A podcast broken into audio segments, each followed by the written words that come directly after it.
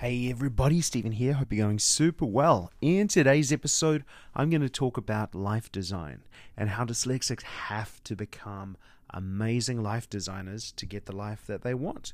Um, let me explain what that means and how you can start to do it better. Let's dive in.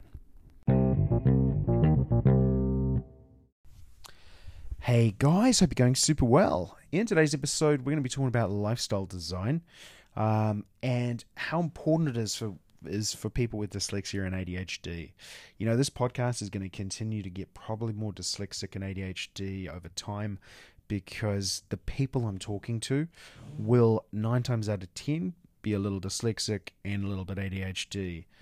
Again, I'm still struggling to find people who are completely dyslexic with no ADHD traits. And chatting with Vanessa from uh, The Truth About Dyslexia, who's one of our in house experts, we do have them.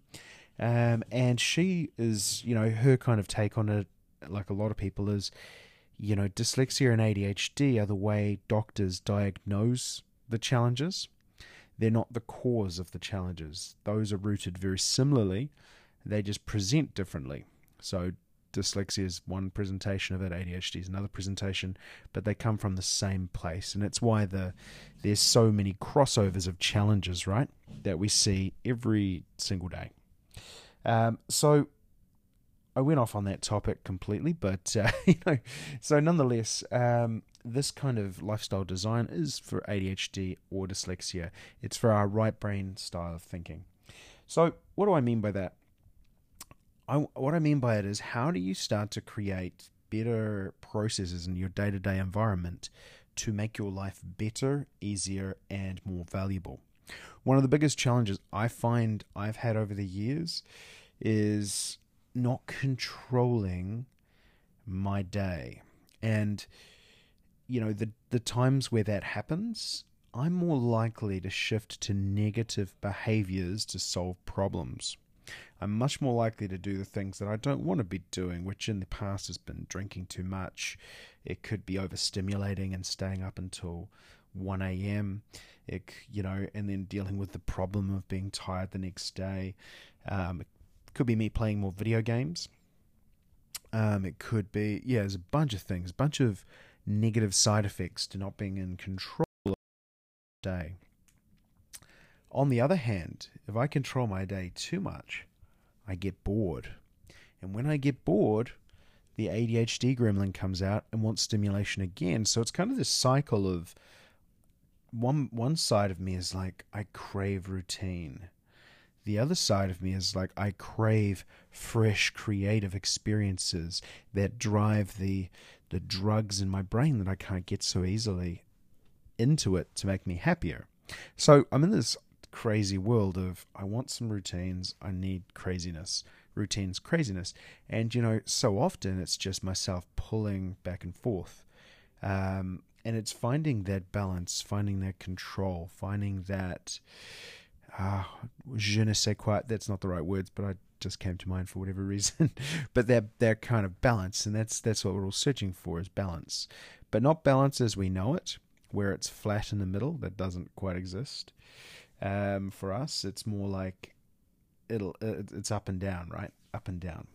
So you've got to find routines that will help your behavior uh, and increase it. So I'm going to give you a few ideas and examples because we love a good example. And and some of these are, are things that come to mind now, but they're from when I fell for Holly. Um, and some of the reasons I loved is the way she thought and the way she'd built her solutions. So, for example, when I moved in here, Holly made sure she bought a fridge that does cold water. That cold water comes out of it, filters it, does all the fancy stuff. Now that's really common in America, not as much in the UK, I believe, or New Zealand. Um, so we don't like probably a couple of percent would have a fridge that has filtered cold water. It's a really good idea, right? It's a really good idea. Now that definitely makes me drink more water because my brain doesn't have to remember to put a filtered jug, which some people use, into the fridge and top it up and refill it. So that to me is an awesome lifestyle design choice. It's massively helpful for my health. It makes me drink, if it made me drink an extra liter, liter and a half of water a day. That's awesome. That's absolutely awesome. So that's that's what I'm trying to talk about when I say lifestyle design. Is what are the small things you can put into your life that don't um, stress you out or cause issues, but make life that little bit simpler. The other thing as well is like um, one of you know in certain parts of my life I will spend I will prefer to spend money. So for example, we've got a cleaner that comes in every two weeks um, for us and does the real cleaning. You know, we don't mind tidying. We're tidy experts, and we'll just tidy, tidy, tidy, and we're away. Like we don't mind putting things away, um, finding its place. But when it comes to deep cleaning, and don't get me wrong, there'll be some out there that go, "That's their thing. That's great." Um, and I know, I know, I know dyslexics and people with ADHD who I think vacuum, you know, it's a habit, right? Like 27 times a day, um, potentially in an unhealthy way, but they're they're very tidy. I love them dearly as friends, uh, but that's kind of their thing, right? Um, but for me, it's not. I'm not the deep cleaner. I couldn't care less. But I know that if someone doesn't do it, I will never ever do it. So having a cleaner come in is a lifestyle design option. Um, starting to pick a time when I exercise is also really important what I've trialed over the years is a bit more of an erratic um, gym schedule. Doesn't work. My best way of doing it is I wake up, I drink some water, I put my shoes on, and I get out the door. Rain, shine, whatever, get out.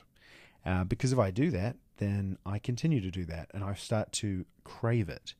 And because it's a good thing, I'm happy to crave it. Having that automatic motivation is brilliant um, and really fantastic. The other thing as well that I've looked at is so those are kind of your routine things. So designing your lifestyle around that, designing your lifestyle around making it easy to get your addiction stuff. So so actual items like the fridge. We've got a quick coffee machine as well, which is like medication on demand, which is really really helpful, especially in the mornings to get the old brain stimulated and going. Um, so you can look at different items around the house that are going to add value, but also be very aware of items that don't add value. Um, to be honest, like I'll give you an example.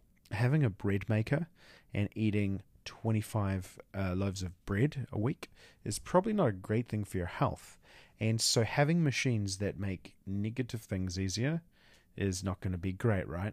So, like, I, am definitely tossing up at the moment um, how long the Xbox should be in my life, but I'm really struggling to give it up. That machine takes a lot of my mental energy and time, and if I got that back, I could put it into into a bunch of stuff, but I'm struggling with the con- I'm struggling to talk myself into it at the moment. So I'm going to push that one down the track. so be very aware that that one I definitely use to put a bit of excitement and interest into my life, which is definitely required. And if I don't have a replacement for that, especially in these crazy COVID times, I'm not going to throw that one out the door because I have no idea what I would replace it with. Does that make sense? It's really important to make sure you're um, improving your lifestyle design, but also not to a point where it's going to hurt and you're going to replace stuff with really negative, negative outcome kind of stuff. Does that make sense? Um, you know, for me also, like one of the ones that's always worked, in, and everyone will have heard this one, is wearing similar clothes. I probably do it to a high extent in the fact that I'm the black t shirt king. Um, I love a black t shirt, really enjoy it. And I've never seen the value in having 3,000 different pieces of clothes. But but again, you'll find I'll find listeners out there who are saying to me that they use it as their unique expression and they love to express themselves with different clothes. And that's absolutely fine as well. You'll be one side or the other with all of the things we're talking about. And that's what I really want to get across today is you'll either be ridiculously expressive, that side of the pendulum, it's like something that makes you who you are and it's how you stand out in the world, or you'll be completely routine and want to remove any challenges with it. Now, what makes you unique is which side of the pendulum each of the different things in life sit on. And there are thousands of things from how you like to drink water, for example, to, you know, some people like have a coffee method that'll be completely different to mine. There'll be others that will only ever buy takeaway coffees you know, whatever your system is, that's who you are. But be very aware that you need that level of, of routine on one side, and on the other side, you need that that room for expression or or creative awesomeness. And what I'd what I'd really recommend is is take some time with some some light music and and think about a day where does where do you see yourself with a routine and where are you really happy that's routined and automated in your life? And like acknowledge it. Like i i sometimes have to acknowledge i'm really happy that i have one walking route at the moment and i love it. I don't have any interest in changing that route. Sometimes i run a little bit of it just if i want to treat myself but i don't change the route. It's very routine. Some people would find it boring I love it because I don't have to think about it. I can listen to an audiobook or a podcast as I walk, and my brain, I don't get run over by a car, which is always positive as well. Um, but I know my routine, and that part of my life is fantastic. Same with clothes. I love just going to grab a black t shirt. Um, you know, that's awesome. That's so routine. But then there are other parts um, where I love just a little bit of creativity.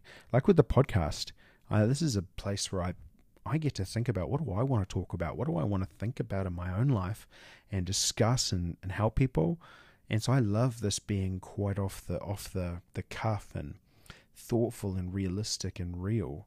Um, and not too, you know, enough routine of the days I try and do it, but not so much routine that it's too structured. This is where I get to be creative. Same with my job, I get a lot of creativity in there.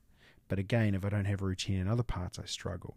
So it's really, you know, the more you can acknowledge it and go, is this something I do on routine or I could do on routine? Or is this something I want creative freedom around and creative structure around? Because you might find there's some creative things, if you put a routine in, you'd actually be more happy with, and vice versa. Some stuff that you get to, which is this is just too routine maybe the way you make dinner or lunch, or vice versa. Maybe you are struggling to make dinner every night and you're like, this is just so stressful. How do I move past it? These are all things just to consider and just become conscious of because you'll do a lot of this on autopilot. And if you want to create change in your life, you want to move forward, you know, if you can give yourself an hour back due to routine, where could you put that hour? What could you replace that with in the creative realm that would give you energy? So that's what I wanted to share today. Hope that's been some value. Hopefully tomorrow I'll have this interview um, and I'll be back on the truth about dyslexia. Uh, have a fantastic rest of your day.